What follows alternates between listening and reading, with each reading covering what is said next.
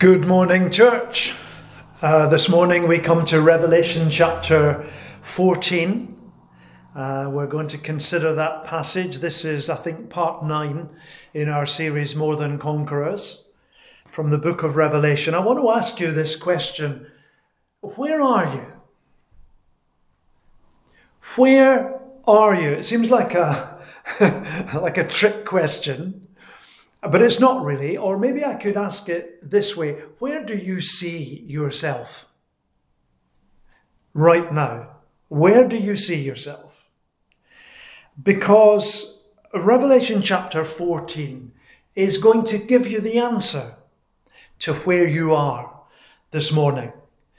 Uh, it starts off with a tale of two lambs, really, because last week we considered the dragon uh, the dragon had failed in its task to destroy the child that was going to be born back in Revelation chapter 12.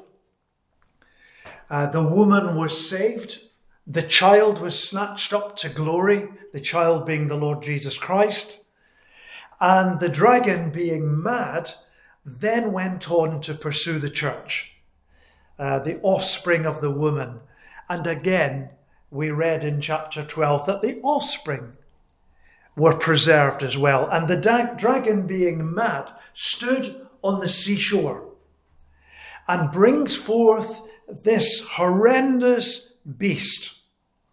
He then turns to the earth and brings forth a second beast, later in Revelation addressed as the false prophet. So he has two of what will be an unholy trinity because the harlot is going to come on the scene soon. There will be the beast, the false prophet, and the harlot all serving the dragon in the object of pursuing the church. He makes war on the saints. And this uh, false prophet, this second beast, it looks like a lamb.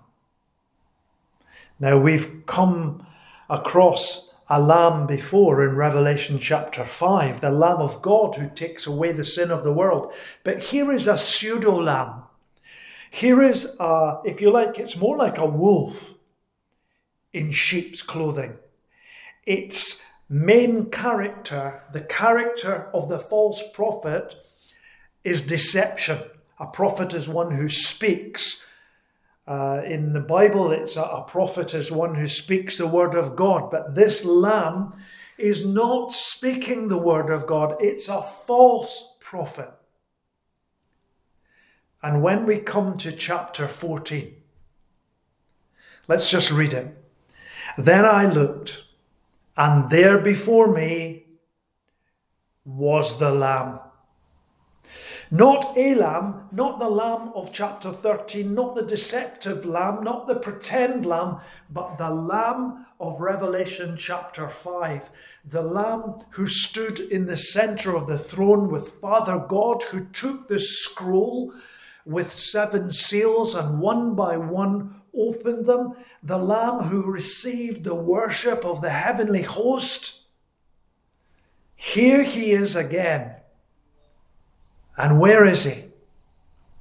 He's standing on Mount Zion. He's standing on a mountain, church.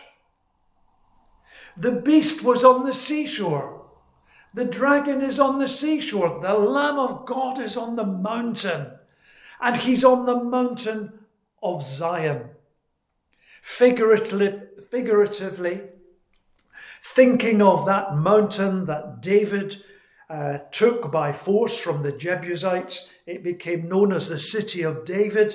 It became known later as Jerusalem, as the capital city of the Old Covenant, as the place where the temple would be built, where the priests and the Levites would serve God, where the Shekinah glory would dwell in the most holy place uh, above the Ark of the Covenant.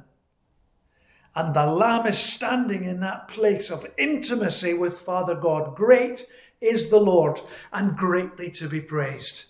In the city of our God, in the mountain of his holiness, beautiful for situation, the joy of the whole earth is Mount Zion, on the sides of the north, the city of the great King. That's where the Lamb is. He is high and he's lifted up.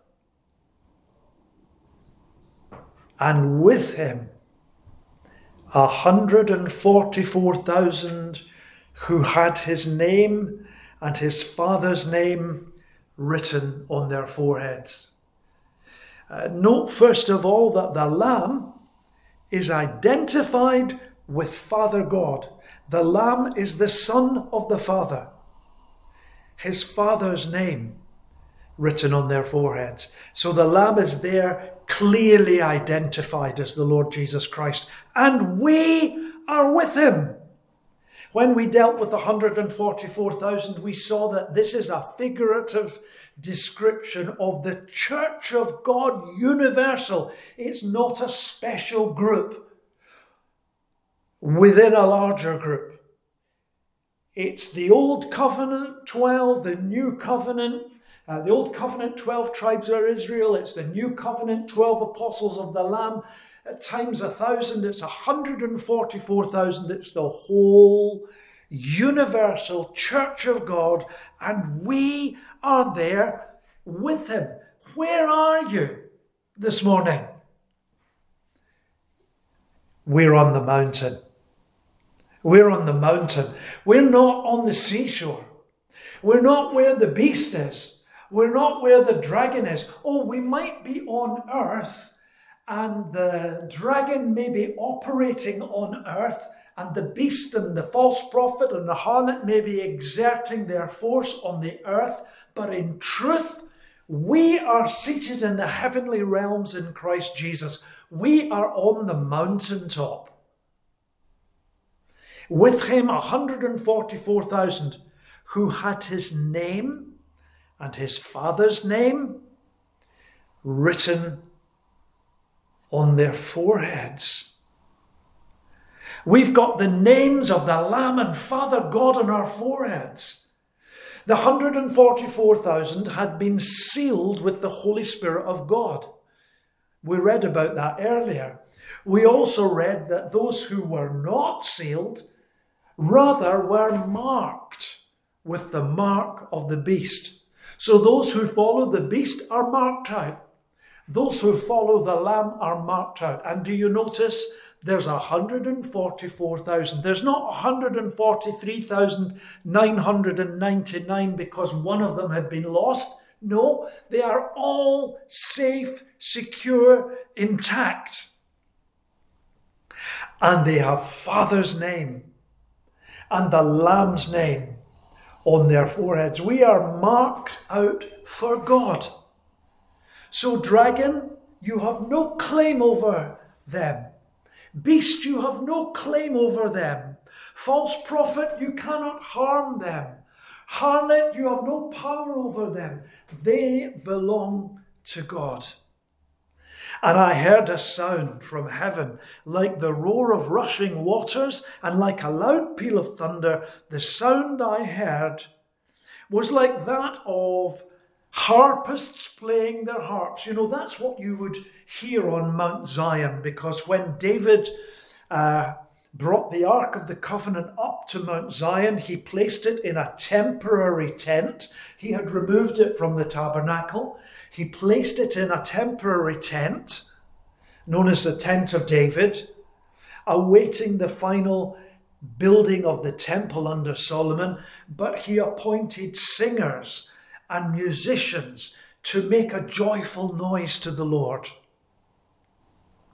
And here we've got it in heaven, the sound from heaven, like a roar of rushing waters, like the loud of peal of thunder. The sound I heard was like that of harpists playing their harps.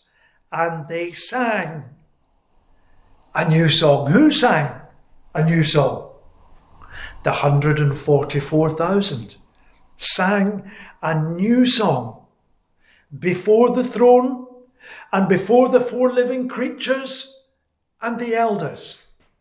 So there's a heavenly choir. It's 144,000. It's the church of Jesus Christ, and they are praising God. with a new song. No one could learn the song except the 144,000 who had been redeemed from the earth. You mean the angels can't learn this song? You mean Michael and Gabriel can't sing along? The living creatures aren't able to. What's going on here? Ah, this is a song for the redeemed, those who have been redeemed. Only they are able to sing the song. It's not that everyone else was not allowed to sing the song. It's more the case that only the redeemed could comprehend what it really means to be redeemed by God. Let me put it this way the angels were not saved by the blood of the Lamb. The living creatures were not saved by the blood of the Lamb. Only the redeemed church of God is redeemed by the blood of the Lamb. Only we as believers can, with God's help, comprehend what has happened to us, that we have been filled with the Holy Spirit of God. And we're singing a new song. Hallelujah. Who are they? These are those who didn't defile themselves with women. What? You mean if, you mean believers haven't to have anything to do with women? Are you speaking they're to have no sexual uh, relationship with women? Surely you can't be saying that. They remained virgin. You mean it's 144,000 celibates? Is that what you're saying, God? They didn't defile themselves with women, for they remained virgins. They follow the Lamb wherever he goes. What is the word really saying here?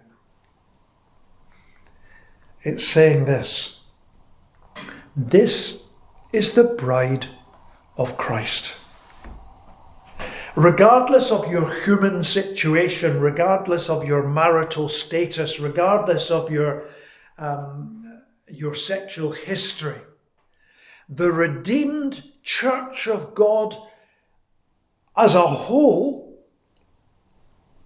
are counted as one bride, the bride of Christ, holy, spotless.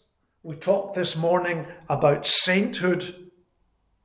Think of the words of Paul in Ephesians 5 Husbands, love your wives, just as Christ loved the church and gave himself up for her to make her holy, cleansing her by the washing with water through the word, and to present her to himself as a radiant church without stain or wrinkle or any other blemish, but holy and blameless.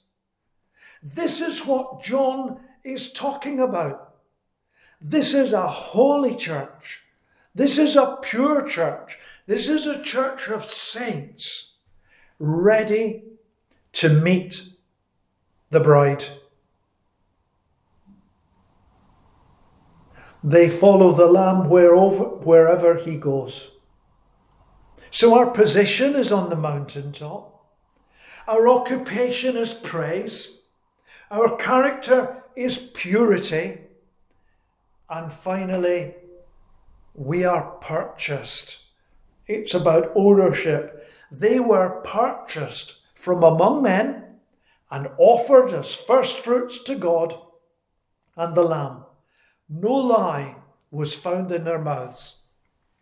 They are blameless.